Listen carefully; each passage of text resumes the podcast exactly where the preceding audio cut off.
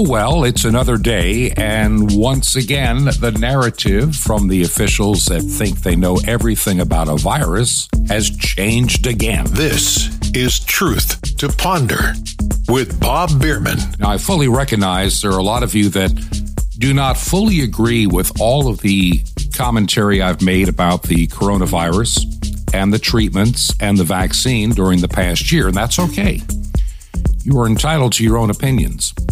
And some of you may not agree with some of my assessment about the twenty twenty election and other issues. That's fine, too. I try my best every day to go through the news and try to distill it, go to the core, and try to f- just share with you what is what is true and what is right. And let me tell you, it, it becomes a more difficult job every every day, trying to find accurate sources. There are some strange sources out there that, that share some really weird news items. They, they're tempting to share, but there's that part in my heart that says, don't share it because it's not true. That's the whole point of this program. I'm trying to help you and I find the truth in all the noise that is out there. Well, in the past, I don't know, one or two months, we've had this change of narrative when it comes to the coronavirus, covid nineteen, people getting sick, vaccines, and everything else. It's a changing landscape. And so much of what we talked about and some of my guests talked about in back in December, January, February, and March of this year, so much of what we talked about then is now coming true. And I, I can remember people telling me back in February and March that this vaccine would be our savior. If everybody got it, the virus would just disappear overnight because nobody would get it and then nobody could spread it.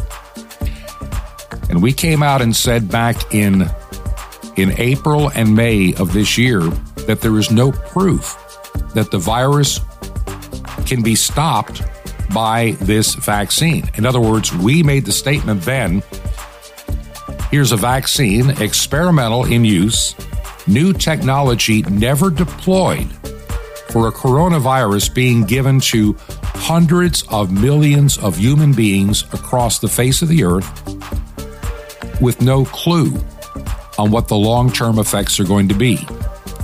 We heard all these marvelous claims at the end of November of last year and maybe into, into December.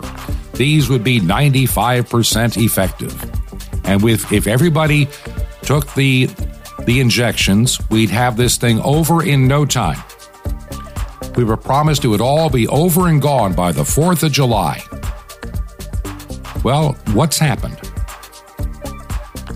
I've talked to a number of doctor friends, and I do have people that are medical doctor friends that know their business. They have upwards of forty plus years experience. And everyone I've ever talked to, and it's amazing how the media doesn't want you to hear everything about that would help you in making some determinations for yourself. Everyone that I've spoken to has shared the same thing that they learned back in medical school and is still being taught. A virus over time will mutate, period. That's what a virus does. They don't stay the same forever. They mutate. That's a normal function of a virus. And, and why we, why we ignore that is beyond comprehension. Also, as a virus mutates, as a general rule, they may become more contagious, but they become less lethal. Their symptoms are less, and the damage they do to society is weakened. That's another truism that most of the media does not want to share with you. For whatever reason, that seems to be hidden from view. Though that's what's been taught in medical schools for the last, oh, I don't know, sixty, seventy years. And that's strictly by observation. So to have this new variant, the Delta variant, and who knows what other variants may come out, is no surprise. I talked to a doctor friend of mine, lives out west, who went through having COVID nineteen last year. And it's like he said, I wish I could have waited uh, till the Delta variant came to have it, because he had a rough ride. He is very asthmatic and has some other underlying conditions. And he said it was a much difficult, more difficult ride for him. And he said, now I'm treating patients, now that they claim this is the Delta variant, who are not nearly as symptomatic as what we saw six, seven, eight months ago, are recovering much more rapidly. And those, the death rate has dropped like a rock from what it was just six, seven months ago. But here we are with the C D C, Doctor Fauci and company, changing the narrative again. It's like in the middle of the night, they pick up the goalpost in the football stadium and they carry him off to another town, let alone somewhere else in the field. And so we have witnessed before our very eyes this never-ending change of narrative again. Two weeks ago, if we take the vaccine, COVID nineteen will simply go away. You don't, you remember, you remember President Biden here in the United States saying not that many weeks ago, either take the vaccine or wear a mask. You hear that? Either get the vaccine or you must wear a mask because you're going to be some kind of a spreader. Now we're finding out that people that have taken the vaccine are coming down with COVID, period. And the media doesn't want to really discuss that too much. They, they want to call it a breakthrough, uh, some rarity. Let's look around some statistics that are out there from around the world. Sometimes I think we're a little bit less than honest at the C D C and the N I H. You know, with Doctor Fauci, I think there's a lack of honesty coming out of the White House, a lack of honesty in the media and social media. Look at a country, look at a country like Israel. The Pfizer vaccine has been very prominent there, like it is in the United States, or Moderna. And they figure, what, sixty some odd percent of the population of Israel has been fully vaccinated. Now, when you look at those that are in the hospital, sixty-seven percent of those that are in the hospital with any kind of a COVID nineteen symptom has been fully vaccinated. That line that that, that uh, President Biden gave, it's a pandemic of the unvaccinated, ends up being a, a lie. It's not even true.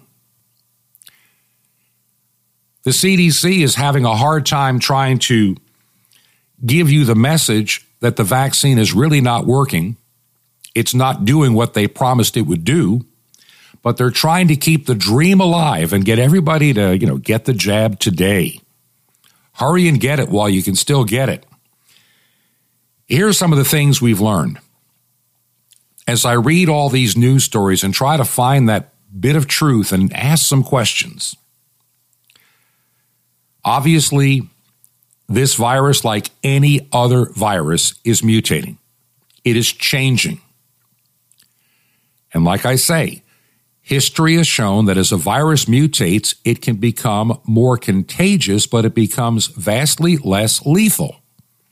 This is just, this is medicine uh, one oh one, I guess.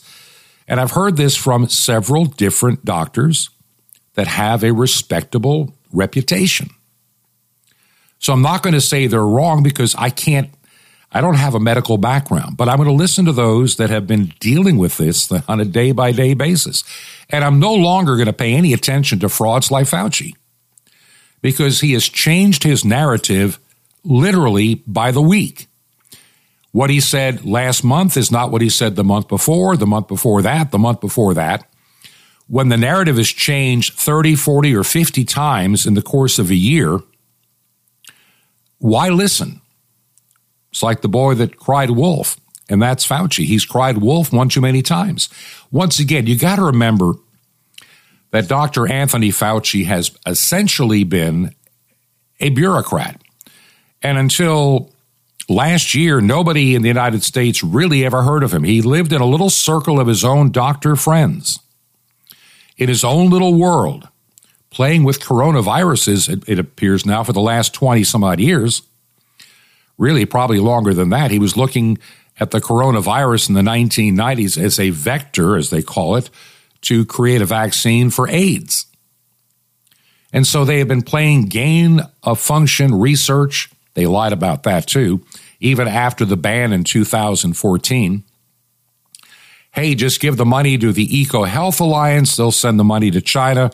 And our research continues with Doctor Baric at University of North Carolina at Chapel Hill. We'll just get them to do it in China so we don't have dirty hands or break the law. But they were funding it. It is U S taxpayer money that's been funding this. And so those that created this man-made virus, and I don't care how you, you can claim all day long it came from an old bat somewhere in a cave, but too many people that know their stuff are saying that cannot be true. The normal progression as a virus changes, this would not happen the way this has happened in one step. It had to be modified. Now, whether the release of the virus was intentional, whether it was by accident, is not even, I'm not, I'm not going to worry about that right now. I am going to say it is out there, and nations and organizations and political parties have used this virus as an excuse to do some very despicable things to their population. We're already talking about mask mandates again. And what, what really blows my mind, and I've talked to enough people that know their stuff that have shown me where to find studies on the effectiveness of a mask in the face of a virus. And the studies for over forty some odd consistent years show that it doesn't do any good. It doesn't protect you. And most people that wear a mask really believe, like somebody I was reading about said, well, I need to put my mask on now that we have this variant out there. And the question is, why, you, why do you need to wear a mask? Are you sick? Oh, no, I just want to, I just don't want to get it. People are believing that a mask protects them. We know it doesn't. When you look at those that ended up in the hospital, well, the majority of them were regular mask wearers. In other words, it never did protect them from getting it. And there's not that much evidence that is even statistically relevant on a mask keeping you from spreading it to somebody else. Research did come out. It is out there showing a mask is useless. But we want to put them on our little kids to send them to school, deprive them of oxygen. All these things, just, it's incredible. Now we're talking about we need to rush vaccinations and we need to put our masks back on. And maybe as we hit the fall, it's going to be lockdowns round two or round three, whatever the case may be. Depending on what state you're in, it'd be round three. So get ready. Get ready to watch businesses go under. Get ready to see many places have to close. Get ready to watch the economy tank again. Get ready to watch people working from home. Get ready for another year of kids trying to learn at home with less than quality teaching online. In other words, get ready for another round of garbage, foolishness, and insanity. I'm getting to the point that I'm really looking at those alternatives. There are doc- there are doctors out there, so many of them, credible. Doctor Peter McCullough is one. There's one guy that I'm trying to remember, Doctor Vernon, and he worked four hundred and some odd straight days in dealing with coronavirus as at the head of an emergency room in Texas. And he has put together a protocol that significantly reduces, this is for people that are ending up in the hospital when they should have been treated long before. And this is another problem with this virus. And I've run into this with two individuals that I know. with two individuals that I know. They waited too long to treat the increasing symptoms. They kept thinking they can just ride it out. And had they received early treatment, especially the protocols that are being put out by many of the frontline doctors, well, they would have been in good stead in a short amount of time. Instead, I had two friends come really close to being in major trouble because they waited too long to seek any treatment. What has the treatment been? We saw it last year. Oh, you have COVID. Yes, I know you're coughing. I know you have a fever, but go home and isolate. And and if you're on, you know, death's door, then I guess you'll have to come to the hospital. In other words, we never treated it early on. We waited till it got too bad for some people, and then they finally show up at the emergency room. And in many cases, it was too late because they had issues occurring because of comorbidities and everything else that it made it much more difficult to deal with healing of that virus in the body. One of the things, and I'm not going to talk anymore, I'm going to finish up on the virus with this. These vaccines that appeared so rapidly last year, they've really been on the drawing board for many years. This was not something done in a short amount of time. Why this obsession with getting everybody vaccinated for this virus, to me, is just unprecedented. I said the other day that I had at least seven people that I know that had the coronavirus, and they're alive and well today and doing fine. And they don't need the vaccine because they now have built-in immunity for themselves. And we are also learning that the vaccine can actually hinder somebody that already has the protection. So why this insanity to make everybody that's even had COVID get this idiotic vaccine that is not a vaccine? Why do you want the body producing spike proteins? That's what it does, these mRNA. And now we're beginning to see that some of these things fade away, and we're seeing another issue develop. You know, the enhanced immune system deficiency. And, and this is causing issues for people that have had the vaccine. As it fades away, they become more susceptible to getting COVID nineteen or the variants than if they didn't have it to begin with. So there's this strange obsession out there that makes no sense. And nobody wants to give a straight answer. It's just, trust us, take the vaccine and shut up. Take it or put a mask on. Take it or you can't go here, there, or yonder. I'm going to start switching gears. And I want to share something that really concerns me. This goes hand in hand with the lockdown and the control of your life. We got to a point last year that if you wanted to go shop in the stores they allowed to be open, and notice the government decided who is essential and who is not essential, who is going to be in business and who is going to be put out of business, foolishly, arbitrarily. And it was always done by people in government who were never losing their paycheck, period. Everybody in emergency management I ever knew, everybody in economic development in a county or city or state, they kept their job and their benefits and their paycheck. They got to work from home in their pajamas and sit in front of their computer for how many hours a day doing who knows what.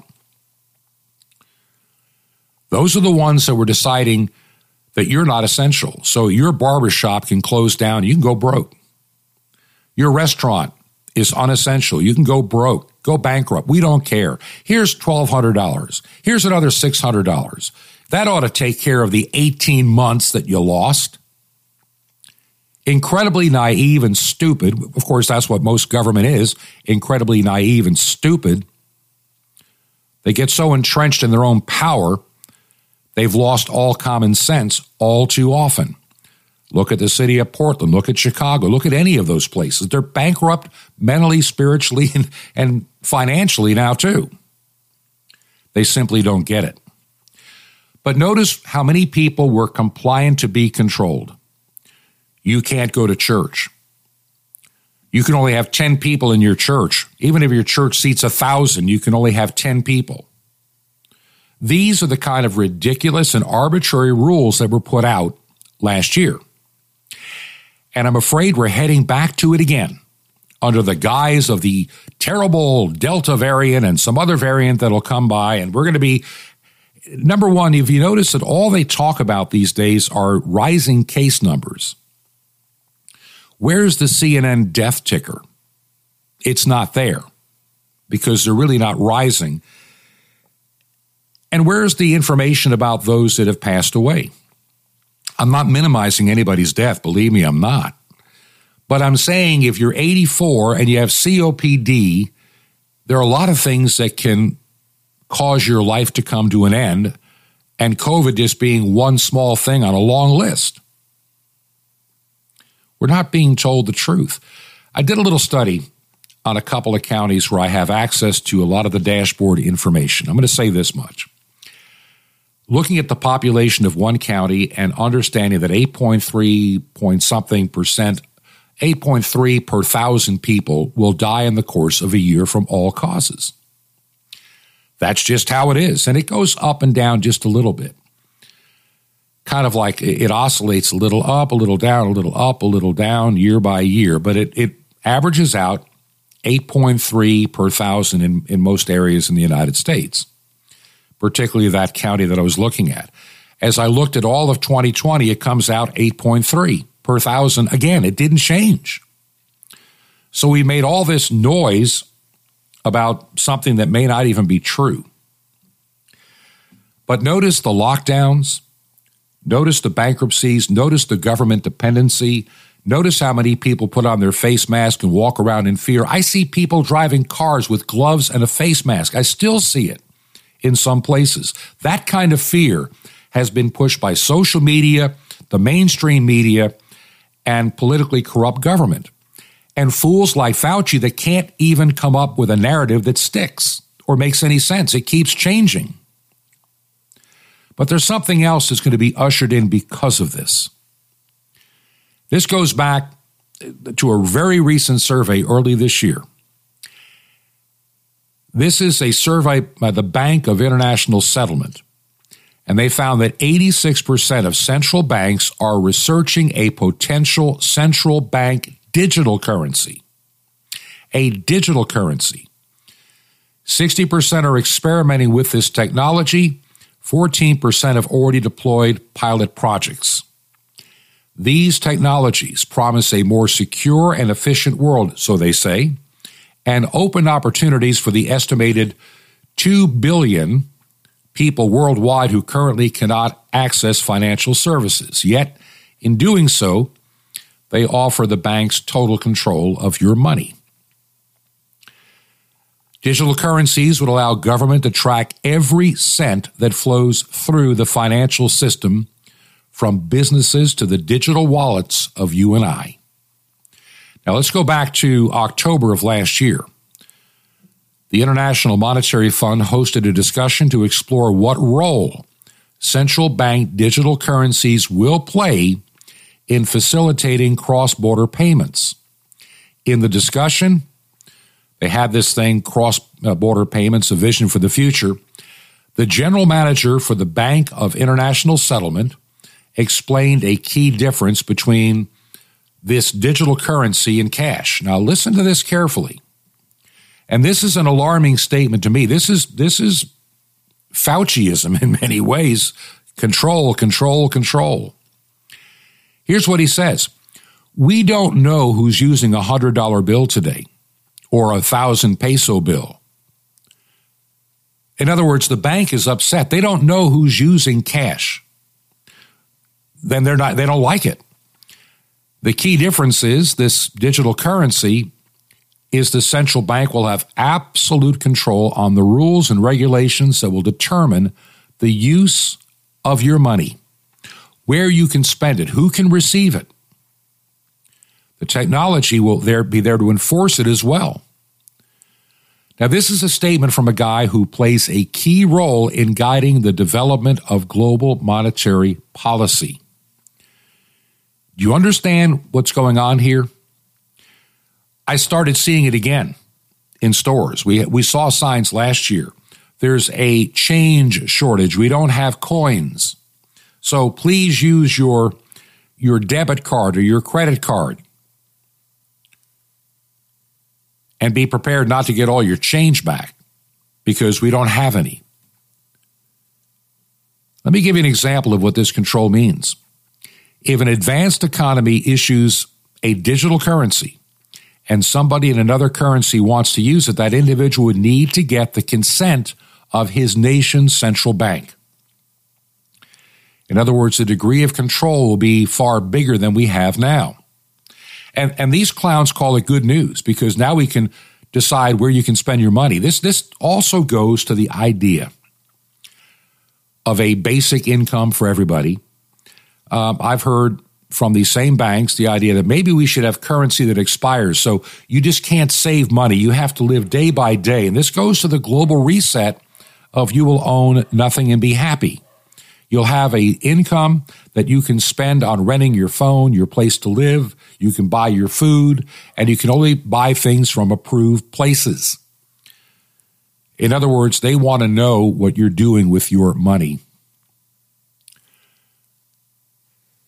Go back to September eleventh, two thousand one. Policymakers and you know people in academia and, they, and the financial sector were abruptly exposed to you know, shady channels of terror financing. And that, so this is going to be one of the excuses. Also, cash can carry a virus. You're going to hear all of this stuff.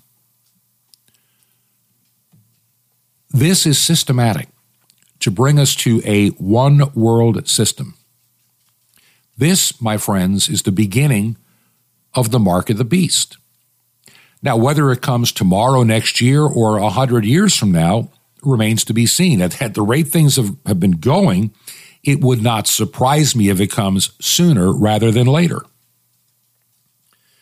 that's why we as Christians need to begin to think in terms of how do we how do we function? I know a lot of folk are listening saying, well, we don't have to worry about that. We have the rapture. We get out of here free. Tell that to the Christians that have been martyred over the last two thousand years that have gone through extreme persecution, tribulation, and gave their life for the for the cause of Christ. We have a lazy, ineffective church that gathers in their four little walls, or at least prior to the pandemic, and it's all about what they do inside, very little about what they do outside of the church or their club. And many churches became nothing but a Bible club, and they're not even really studying the Bible. They argue their theological opinions, and they worry about, you know, who's going to vacuum the church next week instead of worrying about the cause of Christ. And this is what angers me and worries me and troubles me. We have an ineffective church, just a remnant. How many churches were willing to, you know, close their doors to be safe? While the Walmart stayed open, the liquor stores stayed open. A lot of places. In one area, did you realize that, um, shall we say, the bars with uh, naked women, they were considered essential, but churches were not. In other words, you could go to the to the bar where women strip down and take their clothes off, but you couldn't go to church in a few places in this country. That's a fact. Does the idea of an absolute control over your money seem far-fetched? Doesn't to me. In this age of cancel culture, COVID nineteen insanity, we can expect plenty of assurances from, from the banks that this is all for our health and our safety, to avoid tax cheats and money launderers and terrorists, but it can also restrict where you can spend your money in time. You watch. In time, one by one, things will be cut off. Imagine if you have just a digital currency, if you want to support this radio program. That may not be possible someday. because this may not be an approved place to spend your money or write a check because it's going to be digital. Today's new news outlets write more and more that match the prophecies given in the Bible. And I have to wonder, Revelation thirteen seventeen, no man may buy or sell save he had that mark or the name of the beast or the number of his name. I'm telling you, we're moving in that direction. COVID nineteen, digital currency, cancel culture are just pieces of the puzzle that are gradually coming together. I told my wife the other night, I think we're running out of time. And we need to stop talking and start doing. Now, I'll share a few more thoughts on the other side of the break, then I've got something that I want to share to change topic to give you hope. If you believe in what we're doing here at Truth to Ponder, remember, this is the end of July. We begin August as we start our new broadcast on Monday. And we have some bills to pay next week. And if you can help us so we can get through the month, um, I'd appreciate it. Our mailing address is twenty-one Berkshire, B E R K S H I R E, twenty-one Berkshire Lane, number two sixty-three, and we are in Sky Valley, Georgia. Sky Valley, Georgia, and the zip code is three oh five three seven. This is Truth to Ponder with Bob Biermann. On the road with Messiah. Shalom Aleichem. This is the nice Jewish boy, Jonathan Kahn, your Jewish connection, bringing you the riches of your Jewish roots in Jesus. Now get your pen ready as fast as you can so you don't miss out on receiving a special free gift you're going to get and love in a moment. Now in Luke four, Messiah is ministering in Galilee, and the people want to keep him there, sharing the word, healing the blind, making the crippled walk. But this is what he tells them. He says, I must preach the kingdom of God to other cities also, for I was sent for this purpose. I must preach the kingdom of God to other cities. This little response is filled with so much. See, Messiah is saying, in effect, I have to move on. I have to be moving on. And so if Messiah says, I have to move on, then what must you say? Well, if you're following Messiah and he's moving on, then how can you follow him if you don't move on? In fact, it's one of the greatest ways to grow dead in your walk. You simply stop following. You just stay where you are. You stop moving. You stop journeying. You stop stepping out in faith. You stop moving ahead. How can you follow if you're not following? Messiah is always moving on. And if you're his follower, it's simple, so must you. Have you been stuck in the same place, my friend, in, in a rut, dwelling in the past, stuck in anger, pondering what you once had in your life, but you lost it? Get over it. Move on already. The Lord's not staying in it, and neither should you. Move on with your life. Step out in faith. Get on with it already. Step out and go already. The Lord is moving on. So you want the continuing presence and joy of the Lord in your life, then you have to move on with the Lord, because moving on is the only way to go when you're going with the moving on Lord. Want more? Ask for the other cities. Now, the free gift for you, from the sands of Judea to the wings of the cherubim, the awesome, long-hidden mystery now revealed. The mystery of the temple doors, you'll love it. And Sapphire is guaranteed to bless your socks off. How do you get all these free gifts? Easy. Just remember Jesus' real Hebrew name, Yeshua, and dial it. That's it. Just dial one eight hundred Yeshua one. You'll be so blessed. But call now, one eight hundred Y E S H U A one. I invite you to minister with me, together bringing salvation to God's chosen people, Israel, and to the unreached peoples of all nations of five continents with over a billion people. Just call now, one eight hundred Yeshua one. That's Y E S H U A one. Or write to me. I'd love to hear from you. Just write to the nice Jewish boy, Box one one one one. In Lodi, L O D I, New Jersey, oh seven six four four. It's a nice Jewish boy, Box one one one one, Lodi, New Jersey, oh seven six four four. Well, till next time, this is Jonathan Kahn saying Shalom Aleichem. Peace be to you, my friend, in Messiah Ravinu, our teacher.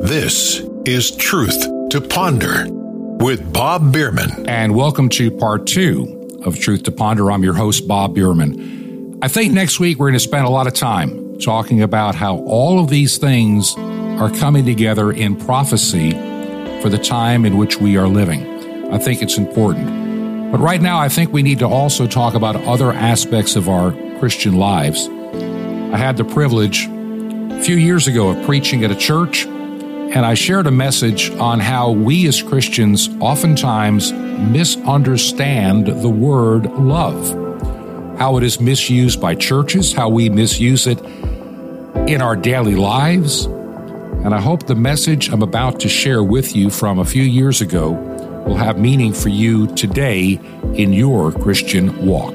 Let us pray.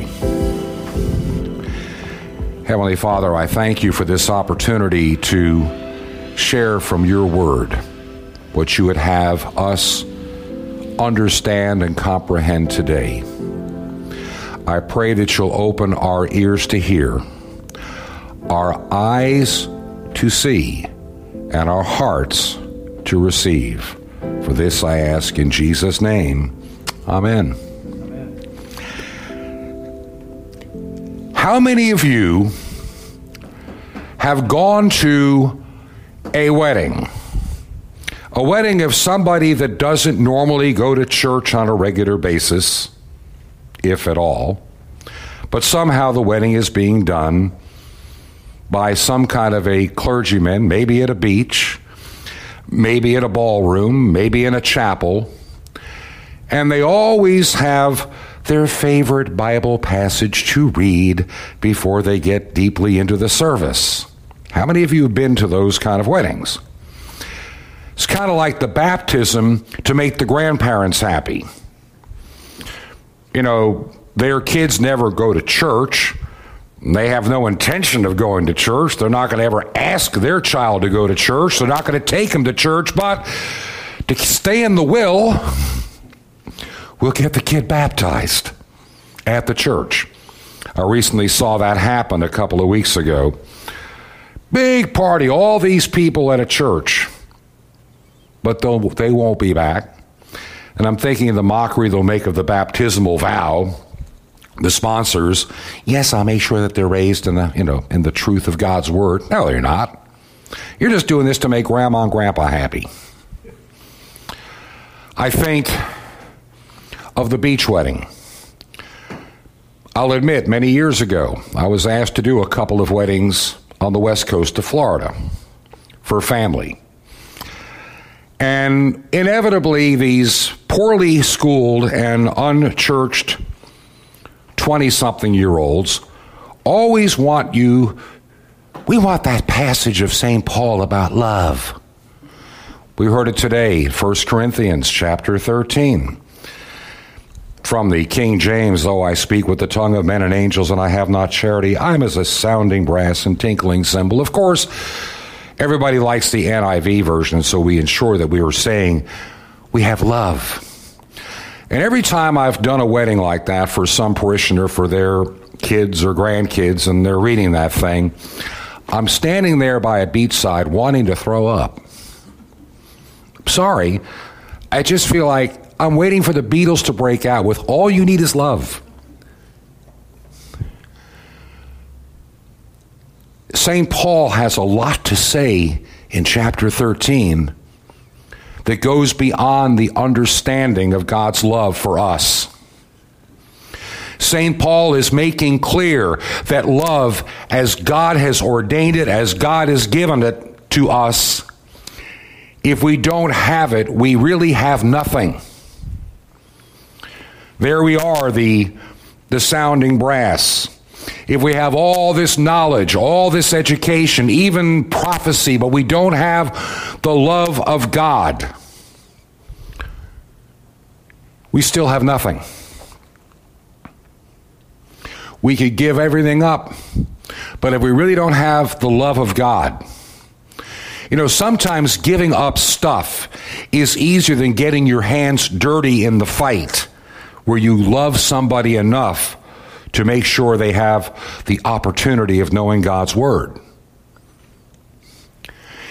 Yet all these young married couples that would come to be married all want this chapter read because it's all about love bears all things, it hopes all things, endures all things, it never fails. And it talks about, and everybody looks at love in the most superficial way. I remember years ago learning in a catechism class at a young age that there are like seven different words for love in the Bible, and each has a distinct characteristic. In the English language, we just have this one word fits all. And sometimes we lose sight of what the word really means in the context that it is given. I love French fries, but that is different than loving your neighbor. And we sometimes in our culture have redefined or even cheapened the meaning of the word as given. Married love is a type of love. The love for your children is a very protective love. The love of your pet, the love of dessert, is a different type of love. And the love of God trumps all.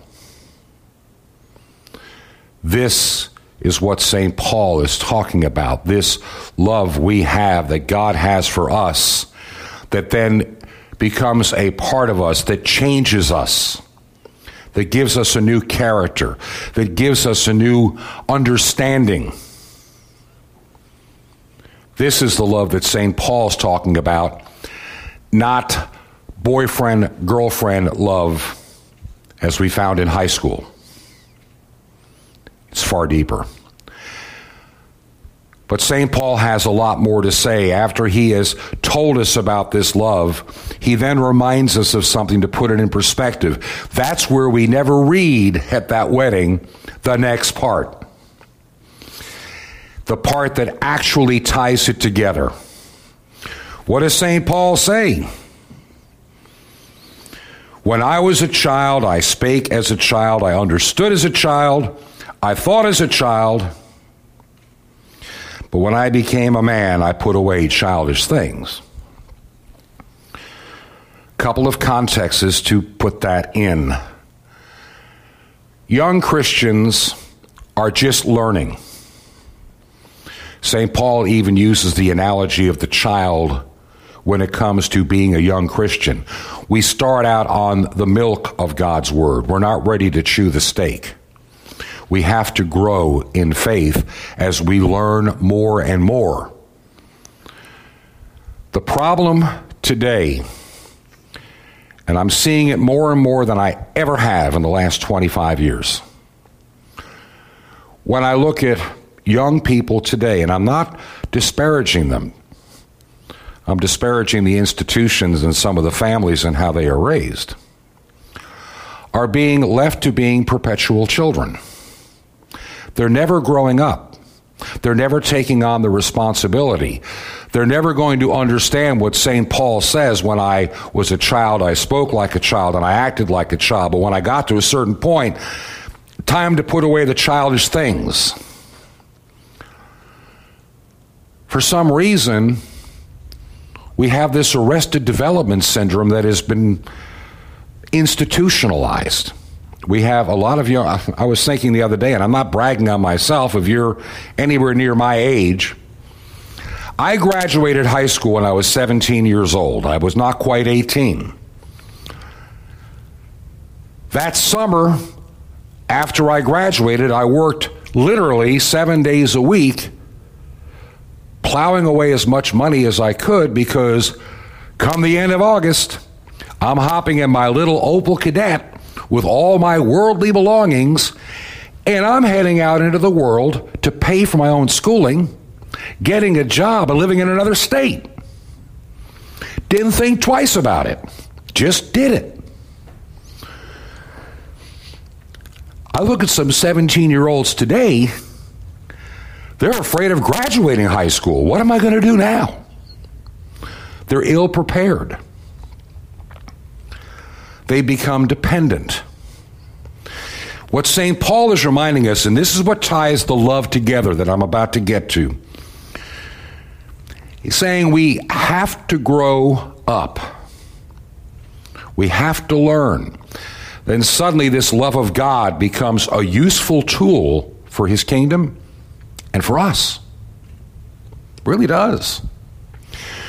As we grow up and we begin to see what God has done for us, then all of a sudden the love of God in our life makes absolute sense. It's not abstract anymore.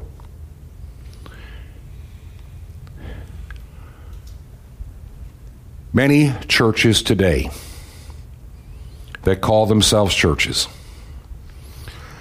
have built themselves on superficial things. They talk about love and what feels good to us, what makes us happy. They have emulated a lot of the world in order to attract a lot of people. But if the leader fails, the church goes into a tailspin, the lo- that local church. I've seen it happen over and over again. Church of four, five, six thousand people. Then the pastor is caught having an affair. And six thousand people becomes two thousand in two weeks. Now they can't pay the mortgage. And many of the people in the church love the songs about me and how I feel. And they'll come home and say, I really didn't get anything out of church today. I don't know if I want to go back next week. Funny thing is, church is not about us. It's about our worship toward God, what we give to him. This is his hour, not ours. Out of one hundred sixty-eight hours in the course of the week, this is the one hour. We get the other one hundred sixty-seven. Where's the hour for him? Where is our love back to him for the love he gave us in his son on the cross? It's not all about us. One of my favorite little Facebook memes is the one that shows the first narcissistic church, where it's all about me. Sunday service if we feel like it. Love that sign. And that's where a lot of people are in the church today. Over the years, as we have taken the sovereignty of an almighty God out of our culture. Go to any restaurant on a Sunday morning and you'll notice how many people will not be going to church today, have not been to church, and they're not Roman Catholic where they went last night. You can tell. You see, and I saw this up in Georgia one time, early on a Sunday morning I was having a quick bite before I had to speak, and I'm there and I see this father sitting at a table with two children. No wife there, and you knew this was his weekend. And all three have got their face in the phone. Not talking to each other at all. That's how his weekend is spent. Each in their own virtual world. And I'm looking at these kids and wondering, will they ever grow up? Will they ever get out of the virtual world that they're in today? Will the Father have that love as Saint Paul is talking about? The real love of God that sometimes chastises, but always undergirds, that carries us in the difficult times of life. We have a hard road ahead as a traditional church body. But here's the good news. As many of the mainline churches have just consistently walked away from the faith, and other churches try to emulate more the things of the world to attract people, I'm starting to find people in their teens and twenties that are looking at the virtual world in which they're living, and they got to go, there's got to be something deeper than all this. We have that faith. We have that faith. We have the good news and we have the message. Saint Paul concludes the chapter with these two verses. For now we see through a glass darkly, but then face to face. Now I know in part, but then I will know even as I am known. Saint Paul says we have a job to do here. We may not understand all the nuances. We may not have all the details quite figured out because it's hard for us to comprehend this love of God. But when that day comes and the race is done, then we'll know fully. And then he concludes, and now abideth faith, hope, charity, or love. These are the three most important things, but the greatest of the three is that charity of God, that love of God. I have a hard time comprehending this deep love that Jesus has for me. I don't get it. I don't understand it. I've looked at all the gifts and opportunities he's given me in spite of myself. And I'm learning, as an old hymn said, to love him more each day. Because as I grow up in the knowledge of the faith, the easier it is to understand and receive the love he has for us. We have a lot of work ahead of us in a very changing world that is increasingly hostile to what we hold dear. We need to learn that love. That's the most important thing, the true love of God, not the superficial love of the world. The love of God. Heavenly Father, I thank you for this time that I've been able to share from your word. And I pray that by the power of your Holy Spirit that we begin to understand the depth of the love that came in the form of your Son, Jesus Christ. That we begin to comprehend and grow in your word. Stop drinking the milk, but desire the fullness of the word, the depth of the word. That the word become a living part of us. Father, I pray for this church that it begins to fully comprehend the mission and the goals you have for it, and that people will be on board as your Holy Spirit directs. I thank you for this day, and I thank you for this congregation, and I thank you for the love that you give each and every one of us. For this I ask in Jesus' name, and all the congregation said, Amen. The love of God is greater far than tongue or pen can ever tell. It goes beyond the highest star and reaches to the lowest hell. The guilty pair bound down with care, God gave his Son to win. His erring child he reconciled and pardoned from his sin.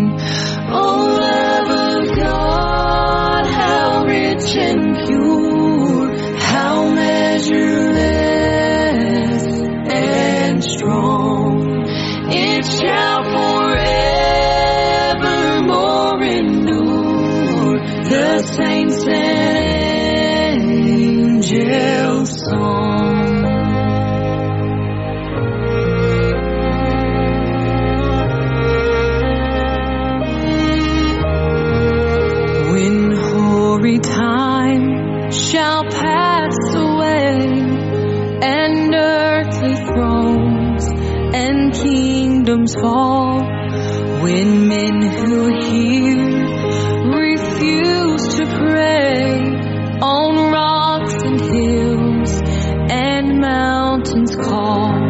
God's love so sure shall still endure, all measureless and strong.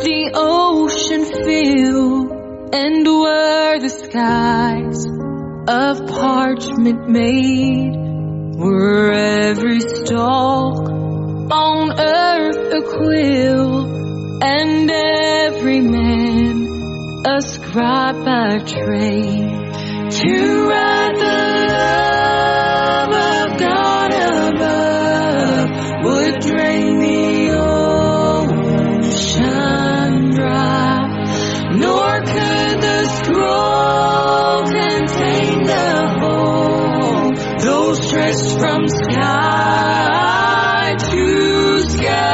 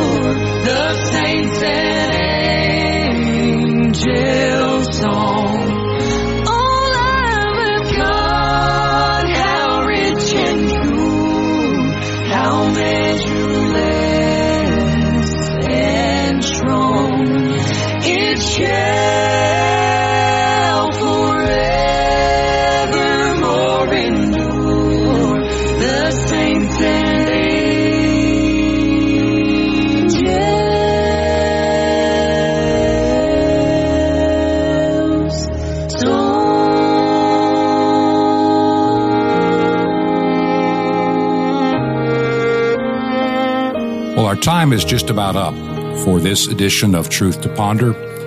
Hope that message was of a bit of help to you in your Christian walk.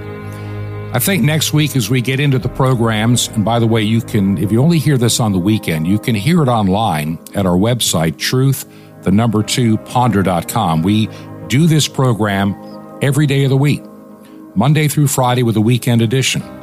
And many of you are hearing the weekend edition. We're living in a very different time than any other time in my life. I can remember hardships. I can remember how I felt when I saw the Twin Towers in New York City fall to the ground.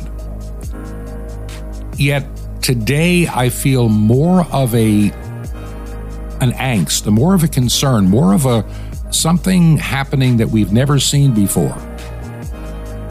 Look how fast things changed between December of two thousand nineteen and the first of April of twenty twenty. Just three and a half months. How fast the world changed. And we're watching this move toward a different world. So many players have been pushing for decades for this global reset. A change in how we live. A change in how we buy. A change in the things we're allowed to do, say. I mean, we're in a cancel culture now. The idea of free speech in the United States is becoming, well, it's an endangered species, just like the freedom of religion. I think the day is coming, and it's coming sooner than most of us would want to admit. Far sooner than most of us would want to admit. That the United States, the Canada, the Great Britain, the Australia that we knew fifty years ago is on the verge of being gone forever if we don't act. Most important, we need to prepare. The idea of getting out of all this with no scathe, in other words, getting out unscathed, it's not going to happen. And we'll just, I'll explain why next week, why you cannot expect a rapture to save you from the world to come. How we as Christians will find our way if we trust in God to get through it. If you believe in this ministry, would you consider supporting us as we enter the new month of August? Our mailing address is twenty-one Berkshire, B E R K S H I R E, twenty-one Berkshire Lane, number two sixty-three, Sky Valley, Georgia, Sky Valley, Georgia, zip code three oh five three seven. This has been Truth to Ponder with Bob Biermann. To find out more, visit our website, truth, the number two, and the word ponder dot com. That's truth, the number two, ponder dot com. Truth to Ponder, shining the light of truth in a darkening world.